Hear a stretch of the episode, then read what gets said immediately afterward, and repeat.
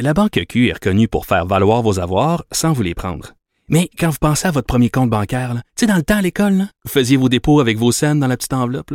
Hmm, C'était bien beau. Mais avec le temps, ce vieux compte-là vous a coûté des milliers de dollars en frais, puis vous ne faites pas une scène d'intérêt. Avec la Banque Q, vous obtenez des intérêts élevés et aucun frais sur vos services bancaires courants. Autrement dit, ça fait pas mal plus de scènes dans votre enveloppe, ça.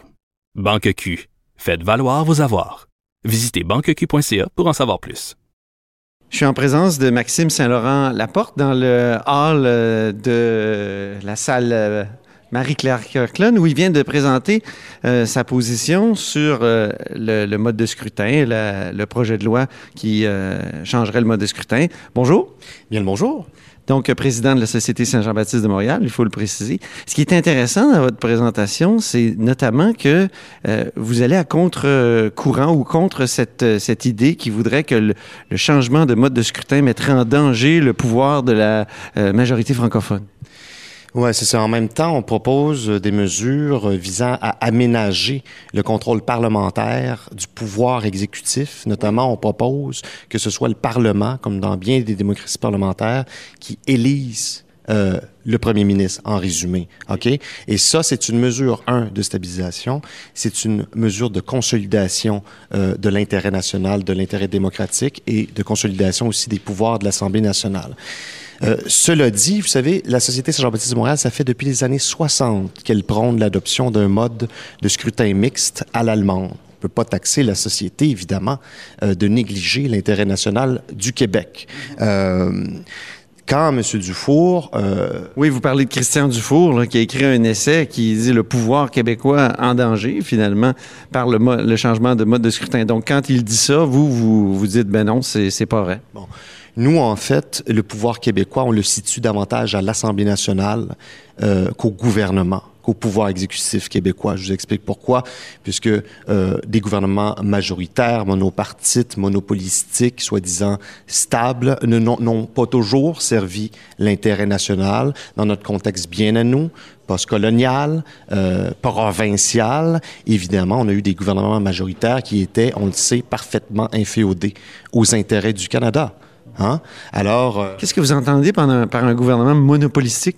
Ben, un gouvernement, au fond, majoritaire, euh, contrôlé par un seul parti, donc euh, un gouvernement qui n'est ni un gouvernement minoritaire ou un gouvernement de coalition. Et euh, on explique justement dans notre mémoire que ce culte des deux mains sur le volant est intimement lié d'abord bon, à l'esprit fiduciaire, monarchique du système de Westminster, mais aussi au passé colonial et aussi à l'autoritarisme clérical d'antan. On a une espèce, une espèce d'obsession euh, de, de, la gouvernance, bon, euh, euh, monopolistique, comme je disais, majoritaire. Or, les études démontrent que dans bien des démocraties parlementaires, un parlementarisme positif qui accouche de coalition peut se révéler parfaitement efficace et stable. Mais est-ce qu'on aurait pu faire une révolution tranquille avec des gouvernements de coalition? Moi, c'est la question que je me suis toujours posée. J'en suis convaincu. Parce que la majorité à l'Assemblée nationale était, euh, était prête à ce genre de bon euh, d'avancement et euh, le peuple plus fondamentalement le peuple souhaitait donc ces développements. Il, il, la souhaitait cette révolution. Et si on se compare, vous savez, à des peuples minoritaires qui sont semblables euh, aux nôtres, l'Écosse, la Catalogne, évidemment, ils ont des modèles euh, soit mixtes, enfin proportionnels, et euh, d'ailleurs, ils élisent aussi leur chef de gouvernement. Et on a assisté ces dernières années, évidemment, à l'éclosion, bon, de leurs mouvements nationaux respectifs. Là, je veux dire, le mouvement indépendantiste écossais en, est en plein essor et, euh, et, là, évidemment, sans compter ce qui se passe en, Catalogne, dans un tout autre contexte. Mais euh, donc, considérant tout ça, ça devient difficile de, de plaider vraiment que euh, bon, euh, un système euh, plus représentatif des forces vives de la nation euh, va nuire à la nation. Je, je, je, n'y crois pas un, seul instant. On pourrait... Mais c'est un argument qui, qui, a beaucoup de poids actuellement, qui semble gagner des, des, des adeptes à tous les jours. D'ailleurs, Christian Dufour, sur sa page Facebook, mentionne les, les, les, nouveaux, comment dire, les convertis. par exemple, Frédéric Bastien, que je vais avoir à l'émission aujourd'hui, qui est un historien qui, quand candidat pressenti à la direction du Parti québécois.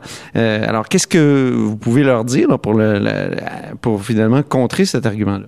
Parce qu'au-delà des considérations idéologiques, puis des partis pris explicites ou implicites des uns et des autres pour des formations politiques en particulier. Il y a des constantes dans notre culture politique. Il y a une majorité francophone, une minorité, enfin une communauté québécoise d'expression anglaise et évidemment des minorités non francophones. L'Assemblée nationale du Québec est quand même contrôlée en forte majorité par la majorité francophone. Alors, euh, au fond, euh, ce qui nous a nuit dans notre histoire, ce sont précisément des gouvernements qui, euh, qui n'étaient pas au diapason de cette majorité francophone, vous savez. Donc, si on remet davantage de pouvoir entre les mains du Parlement, de l'Assemblée nationale, en, en, procédant à l'investiture parlementaire du premier ministre, en réduisant son pouvoir de progression, en réduisant son, euh, la possibilité qu'il abuse bon, du mécanisme de dissolution, en instaurant par exemple un vote de défiance constitutive, on va assurer une stabilité et on va euh, redonner beaucoup plus de poids à l'Assemblée nationale, qui est l'instance suprême du peuple québécois. Et donc vous déplacez vous la question de, de celle du mode de scrutin vers celle des, euh, du, du pouvoir pouvoir exécutif?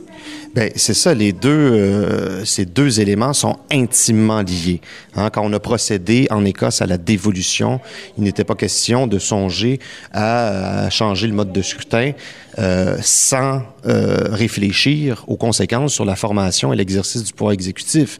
Donc, les Écossais, à juste titre, ont décidé d'instaurer un mode de désignation parlementaire de leur First Minister, il s'appelle pas le Prime Minister, First Minister, et ce système là est exemplaire à tel point qu'à Westminster, en tout cas, il y a des intellectuels qui prônent que ce système soit adopté à, Westminster. En tout cas, donc, on a des précédents, des nations minoritaires comme la nôtre, qui ont adopté euh, ces modes de fonctionnement et, franchement, euh, qui en sont satisfaits? Ben, merci beaucoup, Maxime Laporte. Merci, merci beaucoup. Merci d'avoir été à la haut sur la colline.